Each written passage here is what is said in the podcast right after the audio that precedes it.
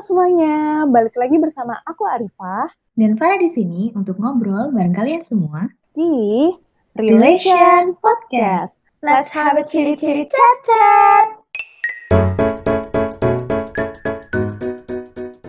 Halo semuanya, balik lagi bareng Relation. Hari ini kalian bakal ditemenin sama aku, Farah. Dan hari ini kita kedatangan bintang tamu yaitu Mbak Eli. Eli boleh kenalan dulu. Halo teman-teman semuanya, perkenalkan aku Eliana Dwi Farisandi, MPSI Psikolog. Aku adalah seorang psikolog klinis. Pekerjaan aku saat ini menjadi managing editor di Anima Fakultas Psikologi Ubaya dan juga aku menjadi associate psychologist di Ibunda dan juga sahabat karib. Wih, keren nih. Jadi teman-teman, hari ini kita bareng Mbak Eli nih. Mbak Eli ini adalah salah satu psikolog. Jadi Mbak Eli ini udah resmi nih jadi psikolog. Dan hari ini kita bakal bahas soal abusive relationship atau hubungan dengan kekerasan gitu. Uh, untuk lebih jelasnya mungkin Mbak Eli boleh dijelasin dulu nggak Mbak uh, abusive relationship tuh kayak gimana sih Mbak? Oke, kalau dari definisi ya sebenarnya abusive relationship itu punya um, istilah yang berbeda-beda ada yang mengatakan toxic relationship atau hubungan yang beracun, ada juga yang mengatakan unhealthy relationship atau hubungan yang tidak sehat. Secara harafiah, abusive relationship ini diartikan sebagai hubungan yang membuat kita ngerasa drained, ngerasa kelelahan, ngerasa nggak bahagia, dan akhirnya kita menjadi mempertanyakan nih keberhargaan diri kita. Layak nggak sih sebenarnya aku diperlakukan seperti itu? Nah, jika hal ini diteruskan satu, dua, bahkan hingga seterusnya, hal ini nggak hanya berdampak pada fisik kita, tapi juga berdampak pada kesehatan mental kita. Jadi punya hubungan bukannya bikin bahagia, malah bikin stres ya Mbak ya? Mm-mm, betul sekali. Iya. Um, tapi kalau sebenarnya itu abusive relationship itu apakah berupa kayak mungkin orang dengernya kan kekerasan nih mungkin apakah kayak dalam hubungan ada yang dipukul atau gimana tuh mbak?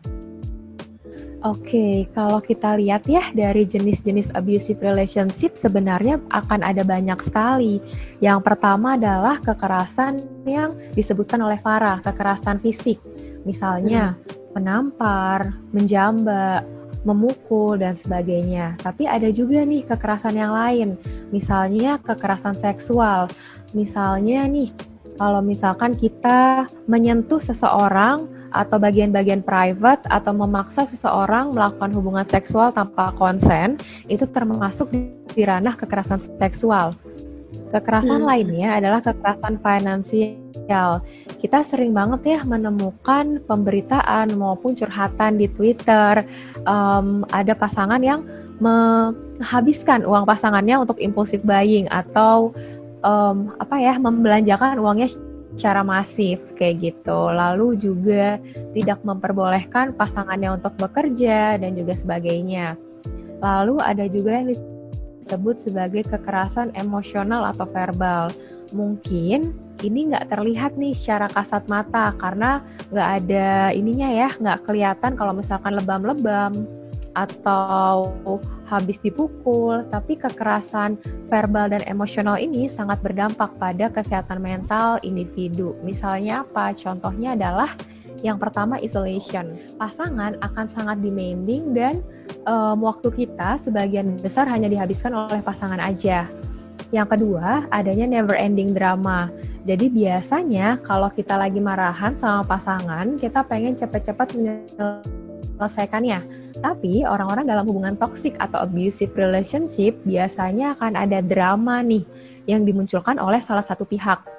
Misalnya, pertengkaran akan berlangsung sangat lama pasangan membesar-besarkan masalah yang sebenarnya itu masalah yang kecil atau mengancam untuk bunuh diri jika pasangan tidak mau menuruti. Misalnya, mending aku mati aja kalau kamu minta putus kayak gitu. Yang ketiga, ada yang namanya lack of trust. Kurangnya rasa percaya pada pasangan akan membuat pasangan menjadi posesif dan juga overprotective. Misalnya, kita jadi minta semua password media sosial pasangan. Lalu kalau misalkan pasangan nggak bales chat kita 5 menit, kita langsung teleponin nih terus-terusan. Kita tanya, lagi di mana, sama siapa, lalu sampai bahkan ada yang namanya stalking atau menyadap HP pasangan. Selanjutnya, ada yang disebut sebagai constant judgment. Jadi banyaknya komentar-komentar yang menyakitkan yang diberikan oleh pasangan terhadap kita. Baik dari penampilan, cara berpakaian, IQ atau kecerdasan kita, pendidikan, pekerjaan, bahkan berat badan. Dan ini akan sangat berdampak pada harga diri atau self-esteem kita. Selanjutnya ada yang dinamakan continuous disrespect. Tapi di sini adanya uh, pasangan tidak merasa dihargai nih. Uh, padahal pasangan udah melakukan usaha terbaik yang dia bisa. Misalnya, pasangan udah bela-belain nih datang ke rumah kita walaupun LDR, walaupun harus naik kereta api misalkan 3 jam. Tapi tiba-tiba nggak mau ditemuin karena lagi males misalnya. Itu kan sangat menyakitkan ya bagi pasangan. Jadi sebenarnya kekerasan dalam hubungan berpasangan, dalam hubungan romantis itu nggak hanya dari kekerasan fisik aja, tapi ada banyak macamnya seperti itu. Wah, berarti macam dari abusive relationship itu ternyata banyak banget ya Mbak. Berarti yang kayak melindungi atau posesif berkedok melindungi aku ingin melindungi kamu itu sebenarnya masuk abusive juga ya mbak ya berarti ya Hmm, bener banget. Uh, dan itu pasti emang bakal membuat rasa sangat nggak nyaman sih buat korbannya ya. Uh, Sebenarnya kalau dampak-dampaknya sendiri tuh pasti banyak nggak sih Mbak buat yang menerima kekerasannya itu? Sebenarnya dampak akan selalu ada ya, terutama tergantung mm -hmm. dari yang pertama durasi, frekuensi dan juga intensitas dari kekerasan itu sendiri. Tapi secara general, hmm. Umumnya dampaknya bisa dari kesulitan untuk tidur, mimpi buruk, jadi tiap satu jam sekali bangun, ngerasa cemas, mempertanyakan keberhargaan diri kita. Aku sebenarnya layak nggak sih? Aku kok ngerasanya harga diriku turun ya terus-terusan Lalu kadang kita jadi ngerasa benci sama diri kita, ngerasa kesepian, ngerasa irritability, self-harm, depresi, atau bahkan yang paling um, krusial ya adalah sampai bunuh diri. Hmm, wah, dampaknya bisa sampai jauh banget ya Mbak ternyata ya. Mm-mm, betul, sangat. Uh, nah, yang kalau yang Mbak Eli sebut tadi kan semuanya bergantung dari dari keparahan, dari frekuensi itu tuh um, apakah itu berarti kalau misalnya semakin parah itu juga dampaknya makin parah gitu Mbak? Hmm, sebenarnya tergantung lagi nih, tergantung dari ketahanan kita atau dalam psikologi disebut sebagai resiliensi. Ada banyak hal hmm. yang bisa melindungi kita sehingga walaupun itu parah kita masih bisa menghandle dengan cukup baik seperti itu balik lagi ke individunya ya, apakah dia bisa menangani itu gitu ya Mbak. Tapi oh. pada dasarnya tetap yang namanya abusive relationship itu bakal tetap ngasih dampak buruk kan buat korbannya ya.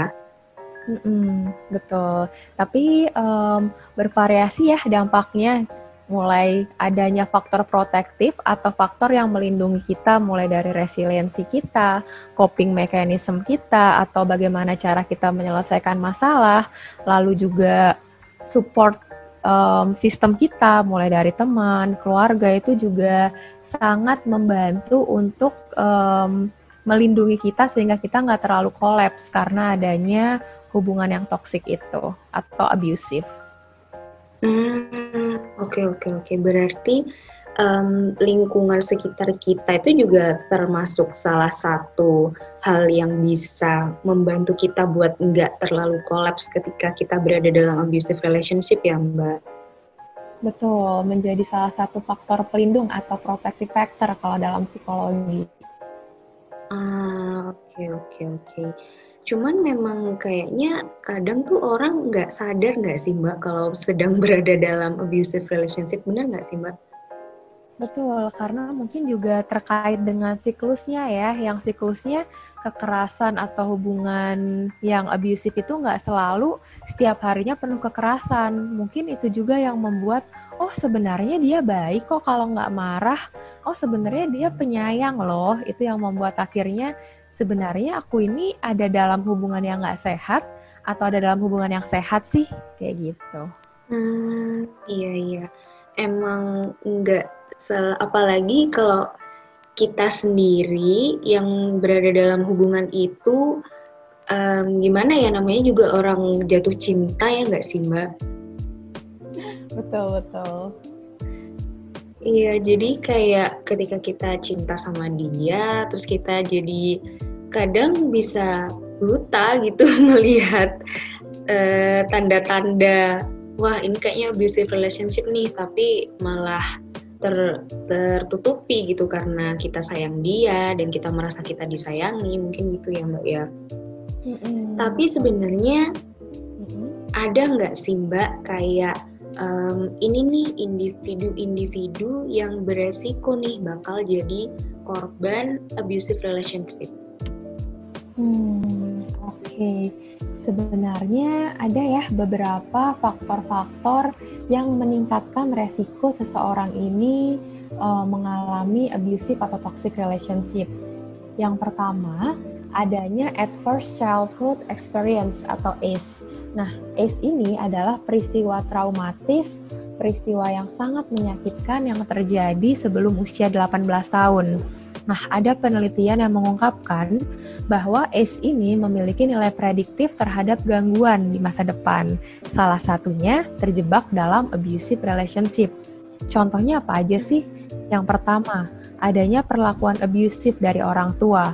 Baik itu kekerasan fisik, misalkan kalau kita salah, kita dipukul, kita ditampar, kita dijambak, adanya kekerasan psikologis, misalnya orang tua sering kali membanding-bandingkan pencapaian kita dengan tetangga atau dengan saudara kita yang lain.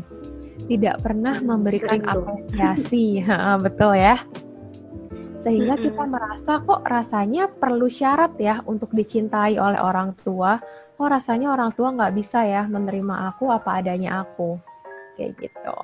Terus adanya tuntutan yang nggak realistis nih, misalnya anak harus ya, dapat IPK 4, anak harus dapat kerjaan yang oke, anak harus menikah dengan laki laki-laki yang udah hartanya 8 miliar misalnya kayak gitu. nah, um, pengalaman-pengalaman yang menyakitkan itu membuat kita uh, me, apa ya mengembangkan yang namanya attachment yang tidak insecure. Attachment ini adalah keterikatan emosional dari caregiver utama yang biasanya adalah orang tua. Sebenarnya aku layak nggak sih untuk dicintai? Bagaimana sih kita bisa melihat dunia kita dan bagaimana kita bisa melihat diri kita sendiri? Untuk orang-orang yang mendapatkan unconditional love dari orang tua, mendapatkan perhatian, mendapatkan apresiasi, mendapatkan kasih sayang, dia akan mengembangkan secure attachment di masa depan, di mana um, ini adalah attachment yang paling sehat. Dia mampu menerima dan mencintai dirinya sendiri, dan dia juga mampu menerima dan mencintai orang lain.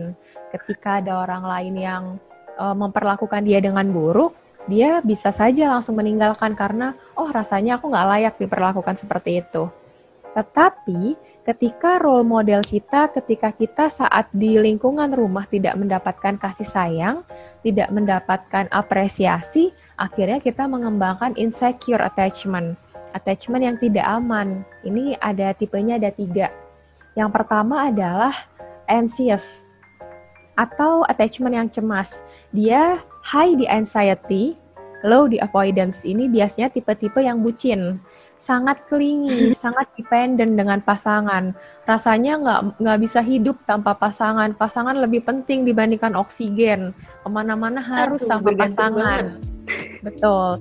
Jadi um, walaupun pasangan itu sering kali melakukan kekerasan pada kita, rasanya kita nggak bisa untuk keluar karena kita udah terlalu depend sama pasangan kayak gitu. Itu yang um, anxious. Yang kedua disebut sebagai avoidance. Dia high di avoidance tapi low di anxiety. di anxiety atau anxious. Mereka biasanya susah untuk berkomitmen. Mereka nggak percaya yang namanya cinta itu sebenarnya apa, kayak gitu. Dia sangat ingin terlihat independen, sangat ingin terlihat kuat sehingga orang lain yang mau deketin langsung mm, no thanks kayak gitu. Dan dia biasanya selalu melihat kekurangan dan kesalahan pasangan nih kayak gitu. Walaupun sebenarnya hubungannya lagi baik-baik aja. Ketika putus, pasti bakal bilang nih mantan aku tuh sebenarnya baik banget. Kenapa ya aku bisa putus? Tapi ketika lagi dalam suatu hubungan, selalu mencari-cari kesalahan pasangan kayak gitu. Hmm, kayak yang suspicious ketiga, terus gitu ya mbak? Karena um, dibandingkan aku yang terluka karena dia suatu saat bakal ninggalin aku, mending aku yang ninggalin dia kayak gitu. Ah. Dan yang terakhir itu fearful atau disorganized. Ini sama-sama tinggi, baik di anxiousnya tinggi, di avoidance-nya tinggi ini disebut sebagai emotional mess. Jadi dia dia kadang-kadang pengen dapat perhatian, tapi ketika dapat perhatian, aduh kok dapat perhatian sih nggak nyaman. Tapi ketika cuek, mana perhatiannya? Kok nggak ada? Aku butuh perhatian. Jadi sebenarnya dia nggak tahu apa yang dia butuhin, apa yang dia pengenin, dan dia juga nggak tahu apa yang sebenarnya um, dia pengenin dari orang lain. Jadi dia sendiri bingung sama dirinya sendiri hmm. kayak gitu. Repot juga ya kalau gitu. Betul. Nah, ini um, biasanya kan we accept the love we think we deserve ya. Kita menerima iya, cinta yang kita rasa, kita pikir kita layak buat dapetin. Kalau kita nggak punya role model yang sehat di masa lalu, ketika kita di abuse dari orang tua, kita ngerasa kita jadi menormalisasi kekerasan nih. Oke, okay, um, aku juga sering kok dipukul sama orang tua, jadi pacar mukul aku ya biasa aja, boleh-boleh aja, normal-normal aja. Nah, selain adanya dari lingkungan orang tua, bisa juga dari lingkungan sosial, misalnya adanya bullying, kita tidak mendapatkan penerimaan dari orang lain, lalu gaya komunikasi kita yang nggak asertif, jadi bisa dibilang yes man kayak gitu. Jadi ketika orang lain melakukan hal yang semena-mena ke kita, kita hanya bisa bilang, oh ya udah nggak apa-apa, karena kita nggak bisa asertif, kita nggak bisa mengemukakan pendapat kita dengan baik. Lalu juga hmm. karena self esteem kita rendah dan sebagainya. Jadi memang banyak dan luas sekali ya faktor-faktor resiko yang menyebabkan seseorang bisa saja terjebak dalam toxic relationship. Hmm, oke, okay. menarik banget nih. Ah, kalau gitu Mbak, kalau yang kan salah satunya adalah um, karena attachment yang insecure, baik itu dari anxious, avoidant maupun disorganized. Nah, itu kan terbentuk dari dia kecil, bahkan mungkin dari dia bayi kan ya Mbak berarti. Nah, apakah itu nantinya kalau misalnya dia sudah terjebak nih dalam abusive relationship dan itu ternyata karena dari um, attachmentnya dia yang awalnya memang insecure, apakah itu bisa diperbaiki? Oke, bisa diperbaiki nggak ya? Bisa pulih nggak ya? Sebenarnya bisa, karena um, apa ya?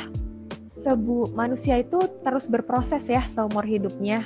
Jadi walaupun ada pengalaman-pengalaman menyakitkan di masa lalu, selama kita bisa aware, selama kita bisa sadar, oke, okay, saat ini aku terluka karena pengalaman-pengalaman yang ada di masa lalu dan aku mau berproses nih untuk memulihkan luka itu sehingga aku bisa sayang sama diri aku sendiri sehingga apa yang orang tuaku tidak memberikan itu ke aku, aku bisa memberikan itu, aku bisa memenuhi itu ke diri aku sendiri.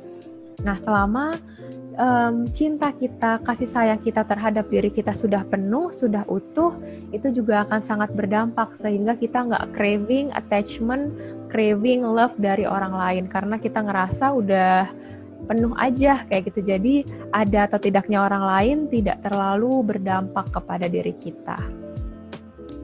Hmm, karena kita sudah merasa cukup dengan diri sendiri ya. Orang lain itu bukan sebagai I complete you karena kitanya aja sudah ngerasa whole.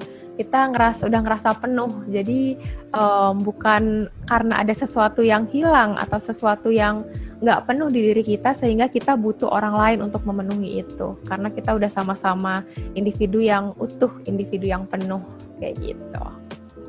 Wow, menarik banget. Berarti ini tuh ada kalau menurut aku ya, berarti ini ada kaitannya sama self love juga ya, Mbak ya? bener banget. Berarti dengan kita bisa mencintai diri sendiri, kita bisa, ya itu tadi yang seperti yang Mbak Eli bilang bahwa accept the love we think we deserve benar itu karena itu berkaitan lagi dengan gimana kita memandang diri kita gitu. Ketika kita mencintai diri kita kita akan menerima cinta yang baik juga untuk kita gitu ya mbak ya hmm, betul jadi kalau ada perilaku orang lain yang uh, membuat kita mempertanyakan keberhargaan diri kita, kita bisa aja left out karena kita tahu kita nggak deserve diperlakukan seperti itu. Benar, benar. Setuju, setuju banget. Ini sungguh ini sungguh pelajaran yang berharga banget karena kita tuh emang harus menyayangi diri kita sendiri dan ya kalau kita nggak diperlakukan dengan baik sebisa mungkin kita nggak bertahan di situ gitu. Mm -mm, betul terus ada nih Mbak um, cerita yang menarik. Jadi itu sebenarnya kalau kita ngomongin abusive relationship ya, kan uh, salah satunya adalah uh, misalnya diposesifin gitu ya. Uh, hmm. yang nggak boleh keluar sama temen lawan jenis yang yang itu tadi yang passwordnya semuanya diminta itu kan terus tapi tuh ada beberapa orang yang suka gitu digituin. Dalam artian kayak ya udah berarti dia sayang sama aku gitu. Dia tuh uh, menikmati gitu diperlakukan seperti itu. Karena kan abusive relationship nggak dalam fisik aja tapi yang yang nggak fisik itu yang sulit disadari kan. Nah ketika si korbannya ini menikmati perilaku dari pelakunya apakah tetap bisa dikatakan sebagai abusive relationship Hmm, oke, okay. menarik ya. Karena sebenarnya aku bisa bilang bahwa ini juga termasuk abusive relationship ya, karena pasangan atau hubungan yang sehat itu adalah hubungan yang saling percaya, yang saling menghargai. Jadi ketika di stok kan berarti si pasangan nggak percaya ya sama pasangannya, kayak gitu. Itu berarti ada yang salah nih dalam hubungan ini. Nah, tetapi ada juga nih memang orang-orang yang suka sekali um, ada dalam fase-fase yang suka di stok, suka diposesifin, karena menurut dia hubungan yang sehat itu nggak menarik, kayak kurang greget gitu. Akhirnya dia selalu mencari hubungan yang roller coaster nih. Ketika ketemu sama orang yang attachmentnya udah secure, udah oke, okay, hmm, kayaknya terlalu biasa deh, kayaknya nggak ada tantangannya deh. Terus akhirnya dia pergi untuk mencari pasangan-pasangan yang sebenarnya lagi nggak insecure, uh, lagi insecure ya. Jadi dia hmm. sangat suka hubungan-hubungan yang seperti roller coaster kayak gitu, yang selalu ada sparksnya, selalu ada tantangannya. Karena di masa kecil dia juga um, mendapatkan perlakuan-perlakuan seperti itu dari caregiver utama atau orang terdekatnya. Hmm, ya, ya, berarti balik lagi ke faktor resiko yang tadi ya Mbak ya. Ketika dia menikmati mendapatkan abusive, abusement, mungkin memang dari dasarnya dulu dia berpikir bahwa ya cinta itu seperti ini gitu ya. Betul, cinta yang normal ya, yang posesif, yang overprotective, sehingga dia selalu mencari itu di orang yang signifikan buat dia.